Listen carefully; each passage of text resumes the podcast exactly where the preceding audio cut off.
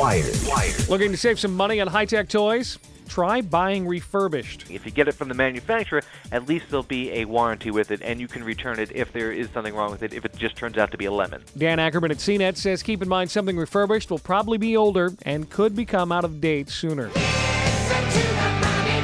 In this economy, even the price of that 103 inch plasma TV is dropping. It was around eighty to ninety thousand dollars. As you can see, the sales are going pretty well to drop it down to sixty-nine to seventy thousand. Ray Albert with Panasonic says they'll even send a crew to your house to wall mount it for you. Is iTunes going to shut down? Apple says it will pull the plug if music publishers try to force it to raise prices. If iTunes shuts down, all those songs you purchased via iTunes are no longer going to work uh, because you don't own the songs. You're just basically renting the use of those songs. Don't worry. Tech writer Don Reisinger says iTunes isn't going away and it will stay 99 cents a song. Cause ain't nothing but a G thing, baby.